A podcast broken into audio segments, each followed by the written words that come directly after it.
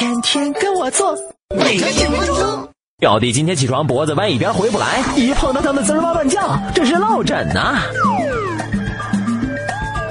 落枕又叫湿疹，是一种冬春季常见病。早上起床发现脖子、背部酸痛，扭头不方便，就是落枕了。落枕一般是因为睡姿不对，造成肌肉扭伤，或者是被子没盖好着了凉。治疗落枕可以先用毛巾在痛的地方热敷二十分钟，一天敷几次，放松肌肉，加快血液循环。热敷后配合红花油、风油精抹抹，效果更好。也可以适当按摩，由浅入深，力度均匀，别用力太猛，以免加重。落枕不是大病，一般很快就好。但如果好几天还是疼，或者经常反复落枕，就别掉以轻心，可能是颈椎病，得找骨科医生检查。预防落枕，选对枕头很重要，枕头不能太高。喜欢仰卧的，枕头八厘米左右合适；喜欢侧卧的，十厘米就行。平时也要注意坐姿，保护颈椎。